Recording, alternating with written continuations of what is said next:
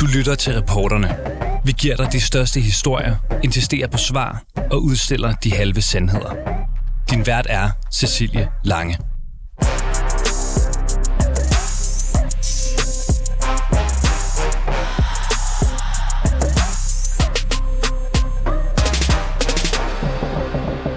Det hele startede en aften i Bruxelles i 2013, da Søren Pape Poulsen og Joshua Medina Vasquez pludselig faldt i snak om politik. De var enige om mange ting, men i sidste ende så var det Joshuas øjne og smil, som Søren Pape faldt for. Søren Pape inviterede Joshua Medina Vasquez til Viborg for at opleve dansk politik. De blev forelskede, de blev kærester, men besluttede sig også for at vente lidt med at flytte sammen, da Joshua Medina snart skulle flytte til Canada for at arbejde for sit lands ambassade. Men nu, ni år efter, så skal de skilles. Det konservatives formand og statsministerkandidat Søren Pape Poulsen og hans mand Josué Medina Vasquez Poulsen går fra hinanden, det skriver Pape på Facebook. Han skriver, der har været meget skriveri om mit privatliv med mere gennem et stykke tid, og jeg ønsker ikke at gå yderligere ind i dette. Men jeg vil blot sige, at vi begge er enige om, at vores ægteskab er slut, og at vi ønsker hinanden det bedste videre på livets rejse. Ja, det sker jo altså efter en række afsløringer om ting, som Joshua Medina har sagt, som er usande. Hans onkel er ikke præsident i den Dominikanske Republik, som han ellers har sagt. Joshua er ikke jøde, som han ellers har sagt. Og nu kan vi her på reporterne tilføje endnu en ting til listen over usandheder fra Søren Papes snart eksmand. Og så begynder han at skal have lidt at gøre med sit lands ambassade i Kanada her fra 1. november. 1. november i Kanada. Ja, for selvom parret har turneret med historien om, at øh, Joshua Medina Vasquez tilbage i 2014 skulle flytte til Kanada og arbejde for sit lands ambassade, så er det ikke sket. Han har ikke arbejdet for den Dominikanske Republiks ambassade i Kanada. Det bekræfter ambassaden over for os her på reporterne på 24-7. Og i dagens udgave af reporterne, der forsøger vi at finde ud af, hvilke konsekvenser Joshua Medinas usandheder kan få for Søren Pape, både politisk og romantisk. Dagens gæster er Frank Korsholm, politisk redaktør ved POV International og tidligere pressechef for det konservative Folkeparti, Michael Christiansen, politisk kommentator hos TV2 og tidligere spindoktor, Per K., som er løgneekspert, og Kasper T. Larsen, som er psykoterapeut med speciale i parterapi og løgnens effekt i parforhold. Velkommen indenfor hos reporterne. Frank Horsholm, øh, politisk øh, redaktør ved POV International og øh, tidligere pressechef i det konservative Folkeparti. Velkommen til dig. Tak skal du have. Også velkommen til dig, Michael Christiansen. Du er politisk kommentator på TV2 og tidligere spindoktor. Ja, goddag. Nyeste udvikling, de her, er jo så, at man øh, også har udbredt fortælling om, at Joshua Medina skulle til Canada og arbejde på sit hjemlands ambassade. Det har han bare aldrig været. Hvad er sådan lige jeres umiddelbare reaktion på det, Frank Korsson? Du ser en lille smule forvirret. Nå, jamen altså, det er jo en nyhed, kan man sige, ja. oven i to andre løgne. Det er jo ligesom løgnen, der ruller nu. Øh, sneboldseffekten. Altså, hvad er... Nu har vi så tre løgne. Øh, hvad er den fjerde, hvad er den femte? Øh, nu har Øh, Josh har været hjemme et par dage siden øh, dronningens galafest her i, i weekenden, og må ikke Pape er gået ham lidt på klingen der og spurgt, hvad så det, du har sagt der, hvad så det, du har sagt der, passer det også, kan vi stole på det? Mm-hmm. Og der må man formode, at øh, han er gået hårdt til, øh, til, til Joshua, og der er kommet nogle sandheder på bordet, som han ikke har hørt før, og, og, og åbenbart også tager konsekvensen af det. Det er spekulationer, det her, men, øh, men dog ikke værre end, at de, de virker sådan ret realistiske. Altså, der er, øh, det er et forhold, hvor, hvor øh, hvor, hvor løgnen den har mm. øh, været fremtrædende. Øh, Michael øh, Christiansen, den nyeste afsløring her øh, er jo så om det her øh, job i Kanada, som er sådan lidt et fantasijob, der jo aldrig har, har, mm. har, ja. har været på bordet. Ikke? Det er jo så, og jeg kan ikke lade være med at sige, endnu et eksempel på noget, som er ligegyldigt, tænker jeg. Det, det betyder jo ikke noget for Papes politiske øh, karriere, om hans øh, på det tidspunkt kæreste fik det her job eller ej. Øhm, hvad har det af betydning for hele sagen, at de her løgne, som er blevet øh, videregivet, er sådan nogle mærkelige, faktuelt forkerte ting, og altså ikke store, udspekulerede ting, som for eksempel forfalsket CV osv.? Nej, men det er jo, ja, man kan sige, det er jo et forfalsket CV, som, øh, som, øh, som Søren Pape har troet på, øh, som hans mand har rendt rundt med, og det er jo også derfor et eller andet sted. Altså, det han er jo... Øh, det hårde for Søren Pape er jo, at, at det her, det er jo, han har jo, han har jo selv troet på det. Altså, det er der jo ikke nogen tvivl om. Øh, så, Så det der med at ligesom have levet sammen med et menneske på en livsløgn, altså det er jo, det er jo i virkeligheden, det har jo ikke så meget med politik at gøre, det er jo øh, det er nogle andre øh, aspekter, vi skal have spil. Øhm, og derfor tror jeg også, at øh, jeg tror ikke, det går fra det til, og det havde gjort fra det til, hvis ikke at, at øh, Søren Pape her til, havde, til morgen havde meddelt, at nu skulle de skilles. Øh, fordi så kunne man ligesom blive ved. Øh, men nu er det jo en privat sag. Altså de der ting, det er jo sådan noget, altså det, vi ved jo som, det er jo som Frank også siger, der kommer der mere. Altså det er alt, hvad han altså det er jo, det er jo, det er jo en løgn, det hele. Altså det har, sag, det, har det øh, Søren har fundet ud af. Øhm, og det var sket nu skille sig, det er jo også det eneste rigtige. Men, men, men det, der er tilbage sådan politisk, det er jo mere det der med, at politikere, dem bedømmer vi også på deres evne til deres dømmekraft. Mm. Og det er, jo, det er jo ligesom det, altså øh, vil det her en afsmittende effekt, øh, hvad folk siger, okay, øh, hvis han ikke ligesom kan gennemskue det der, øh, hvad kan han så heller ikke gennemskue? Øh, men, men jeg tror nu også, der er et andet aspekt her, øh, og det er, at i og med, at han ikke er den første i verdenshistorien, der er blevet snydt og bedraget øh, af sin partner, eller der er blevet, i hvert fald er blevet pyntet lidt på, øh, på øh, historiefortællingen, så er der også utrolig mange mennesker, jeg tror, der har sympati med Søren Pape, og som tænker, hold nu op, hvad han ikke går igennem, og han går altså igennem i offentligheden. Normalt er noget, man kan, man kan holde for sig selv. Øh, jeg tror, at de mennesker, der selv er udsat for det, eller kender venner, der er udsat for mm. det, ved jo, at det her det er noget, der virkelig, virkelig gør ondt. Så det er jo en hård ting, som Pave er igennem. Og Frank Korsholm, øh, må jeg ikke få den umiddelbare øh, dom fra dig? Kommer det her til at betyde, at folk får sympati med Søren Pape Poulsen, eller det kommer det til at få øh, folk til at sige, hov, hov, kan han lede vores land, hvis han ikke engang kan gennemskue, øh, at kæresten og, og manden lyver for ham? Ja, altså, øh, jeg tror faktisk, det kommer til at betyde begge dele. Der, så, selvfølgelig vil der være en malidenhedsfaktor, som, øh, hvor folk i ved køkkenbordene taler om, at, at det er synd, at han er, han er blevet bedraget. Men der vil også være et aspekt i at sige, jamen burde han ikke også have set det? Har han ikke også selv vidst det? Har han ikke, er han ikke også lidt for naiv? Har været lidt for dum? Har været lidt for forblændet af kærligheden her? Øh, så den er der også. Så vi må jo se, altså konservative har jo nogle ret gode meningsmålinger for tiden, men de seneste, den sidste, sidste uge har der også været en, en lille effekt på det, og, øh, og øh, Pape som den mest troværdige kan man også godt øh, øh, forvente, at der kommer et, et et lille glid, øh, altså en, en korrektion nedad. Og, øh, og spørgsmålet det er, det, det er jo klart, at det den, det, man foretager i dag, altså ved at, at erklære skilsmissen, det er jo et forsøg på at stoppe den her blødning. Øh, spørgsmålet er bare, om, om, øh, om ikke man risikerer, at det bløder lidt igennem. Ja, og skal vi ikke prøve at, at sparke den videre til Michael Christiansen, fordi øh, er det mindre ødelæggende nu, hvor øh, Søren Pape og Joshua Medina går fra hinanden, øh, Michael Christiansen, og spurgt på en anden måde, kan det her redde Søren Papes øh, muligheder for at blive statsminister? Ja, ja det, det tror jeg. Øh, jeg tror faktisk, at, at man kan sige, at det var helt nødvendigt. Altså, øh, og, jeg, og jeg synes også, at det, det er også ligesom fair, altså, øh, altså hvis man nu ligesom har fulgt det her, man har, det er også det har været enormt svært at kommentere på, man ligesom holdt sig lidt væk, og sådan noget, som blev spurgt om det, fordi man har tænkt, okay, altså øh, lad dem nu lige, lad dem, de bliver nødt til at tale sammen, de der to øh, mennesker der. Øh, og det er, jo, det er jo helt tydeligt, at hvis, altså, der var ligesom to muligheder efter, at øh, Joshua var kommet tilbage til, til København. Øh, det var jo, at enten så begyndte Søren Pape at gå i rette med nogle af de ting, som der har været i medierne, og ligesom sådan I er gået for langt. Øh, eller også må han tage konsekvensen af, at hans øh, mand har fulgt ham med løgn. Og, øh, og det i det her tilfælde må det jo være, at de, vil gå, at de må gå for hinanden. Det vil man jo også øh, ske i, i, andre, i andre ægteskaber, hvis den ene fandt ud af, at den anden havde fyldt den anden med løgn osv. Mm. Sandsynligvis i hvert fald.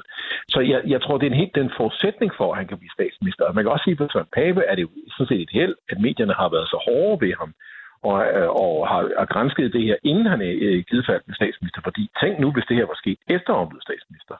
Så er jeg ikke sikker på, at han kunne overleve det at være statsminister. Så, så, så øh, øh, Frank taler om det der med, at kunne han have, været, kunne han have tænkt over den, og så jeg vil hellere sige, jeg synes, der er nogle mennesker i det konservative folkeparti, der et eller andet sted ikke har gjort deres arbejde ordentligt. Altså, hvorfor har man... Hvorfor, altså, der har jo været der har jo været ting og sager gennem årene. Der har været voldsdommen, øh, der har været spritkørsel i Viborg. Mm. Altså, hvorfor er der ikke nogen i partiet, der har sat sig ned og sagt, skal vi ikke lige tjekke det her ordentligt igennem? Altså, det er simpelthen for stor en risiko, at, øh, at, øh, at han går hele vejen, som den nye bog hedder om Søren Pape, og kommer i statsministeriet, og så bliver han fældet på, øh, på nogle relativt ligegyldige løgne, øh, som øh, hans mand har fundet på. Og Michael Christiansen, jeg kan ikke lade være med at spørge, føler du dig overbevist om, at man ikke har vidst det, men at man har forsøgt at dække over det? Ja, det føler jeg mig ret overbevist om. Jeg synes, man kan se på Søren Pape Poulsens reaktioner hele vejen igennem, at han har været splittet, man har kunne mærke på ham, at han har følt sig, øh, han har følt sig intimideret af, af de afsløringer, der er kommet, og han er blevet mere og mere i tvivl om det.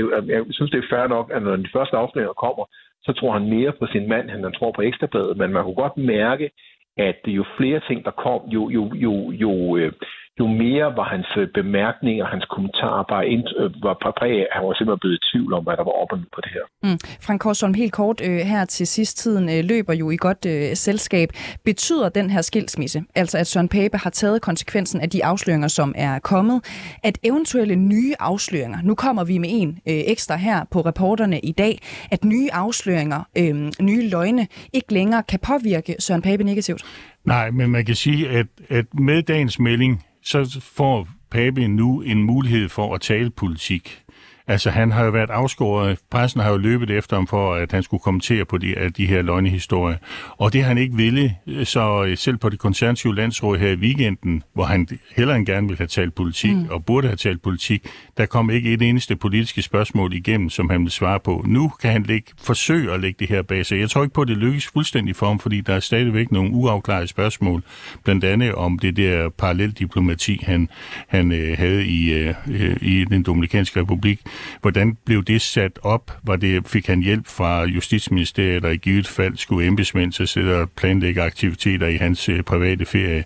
Øh, så der er stadigvæk noget uafklaret, og, og pressen har jo næsten i sporet i øjeblikket, mm. så Pape går bestemt ikke fri de næste måneder. Der er måske sager der fra hans tid som borgmester i Viborg. Der, der kan dukke mange andre ting op. Pape er ikke fredet, men han har en chance nu for at komme ind på den politiske bane igen, hvor han jo sagde ret tungt, inden den her sag startede.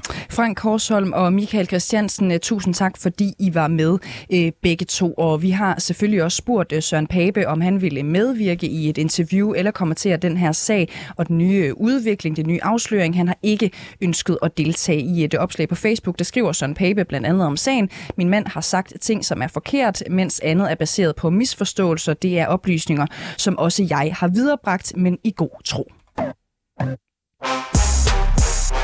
Og om de her negative historier om øh, Papes privatliv stiller af nu, det kan kun tiden vise, men spørgsmålet er jo også, om Joshuas usandheder igennem årene siger noget om Søren Papes dømmekraft. Øh, har vi simpelthen at gøre med en naiv statsministerkandidat? Det spørgsmål har vores reporter Clara Edgar øh, stillet til Per K. Han er forfatter og foredragsholder, og så er han ekspert i løgn. Per, du er jo øh, lidt af en, øh, en ekspert i løgn, og øh, det første, jeg godt kunne tænke mig at spørge dig til, det er, øh, hvor svært er det egentlig at slippe afsted med en løgn? Altså, hvis man taler længe nok, så er det ikke nemt. Og som jeg plejer at sige, så findes der ikke gode løgnere, men kun dårlige lyttere. Fordi hvis vi taler længe nok, så vil vores egne ord i sidste ende forråde os. Det er uhyggeligt svært at konstruere en historie, lægge følelserne rigtigt, få grundledende til at passe og alt det der, som en sand historie indeholder. Mm. Og hvad er det så, øh, man skal lytte efter? I første omgang, så er det jo så grundledende. Hvornår siger personen jeg, man, vi, det er det allerførste. Det afslører rigtig meget. Og så skal man kigge efter, om personen udvider tidsrammen. Det er også det typisk personer gør, når de lyver. De øh, udvider tidsrammen, og øh, det er også ofte er en løgnehistorie begynder med en placering af kroppens placering. Altså stod, sad, for eksempel. Så det er ret spændende. Og det er fordi hjernen vil fortælle noget, der er rigtigt. Hjernen vil gøre alt for at slippe uden om løgnen. Og derfor så placerer den kroppens placering.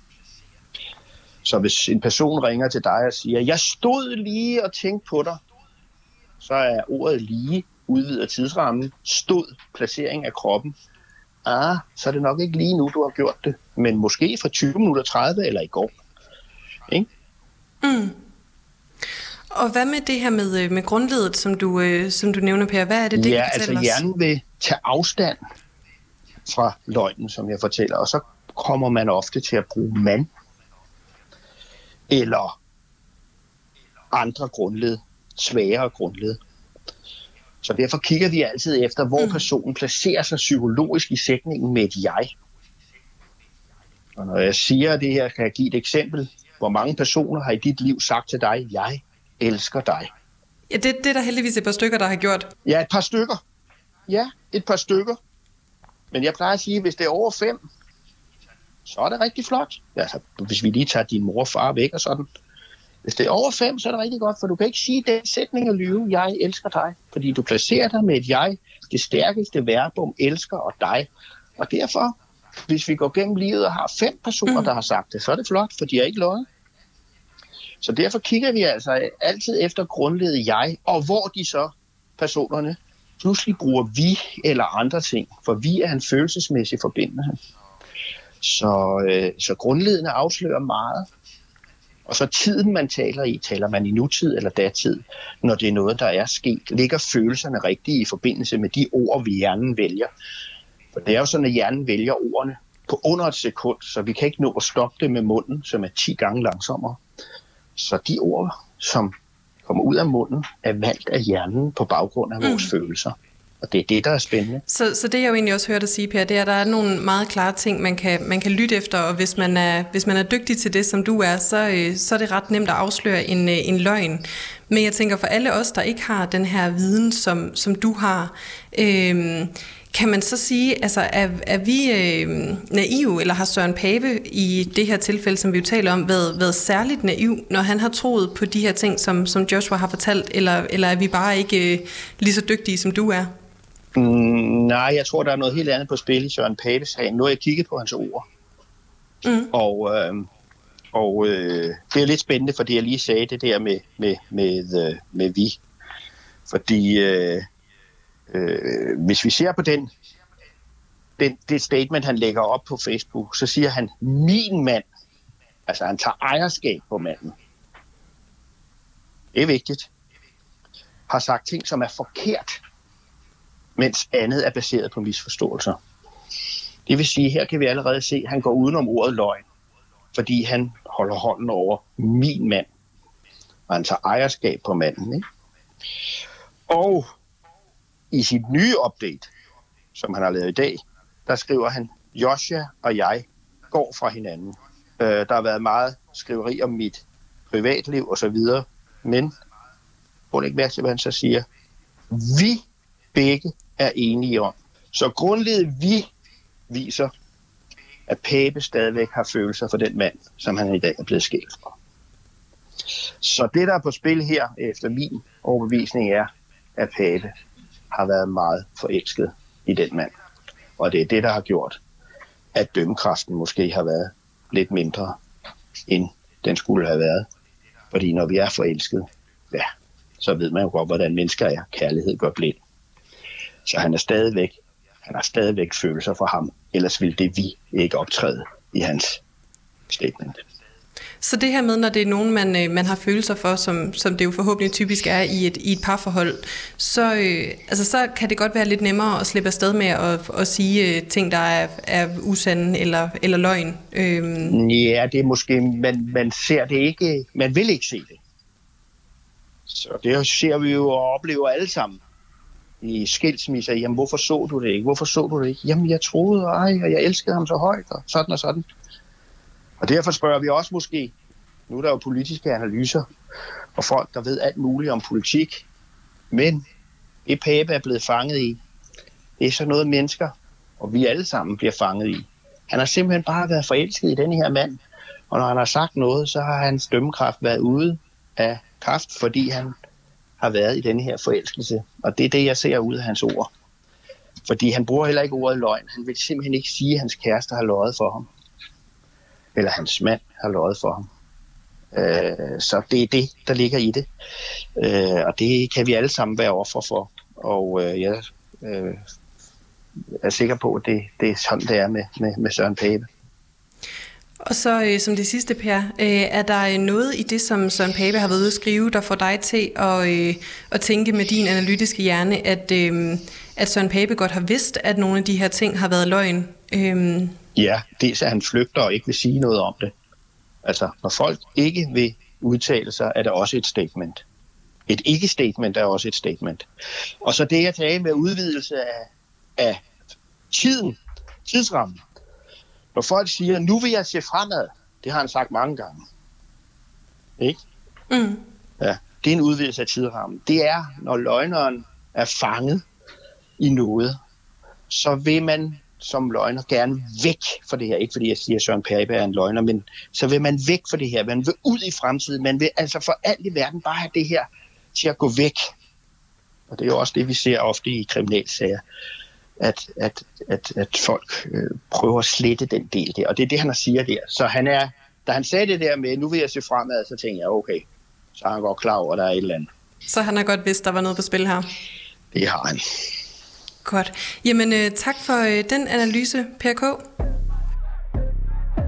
I Søren Papes øh, brud med Joshua Medina Vasquez, der er der et ord, som går øh, igen og igen, og det er ordet løgn. Fordi en ting er jo, hvad løgne gør ved en øh, politisk karriere, noget andet er, hvad løgnen gør ved et parforhold. Noget, som enormt mange mennesker, danskere er sikker på, garanteret på et eller andet tidspunkt har haft inde på livet. Kasper T. Larsen, velkommen til reporterne. Ja, tak. Du er psykoterapeut med speciale i parterapi. Ligner op.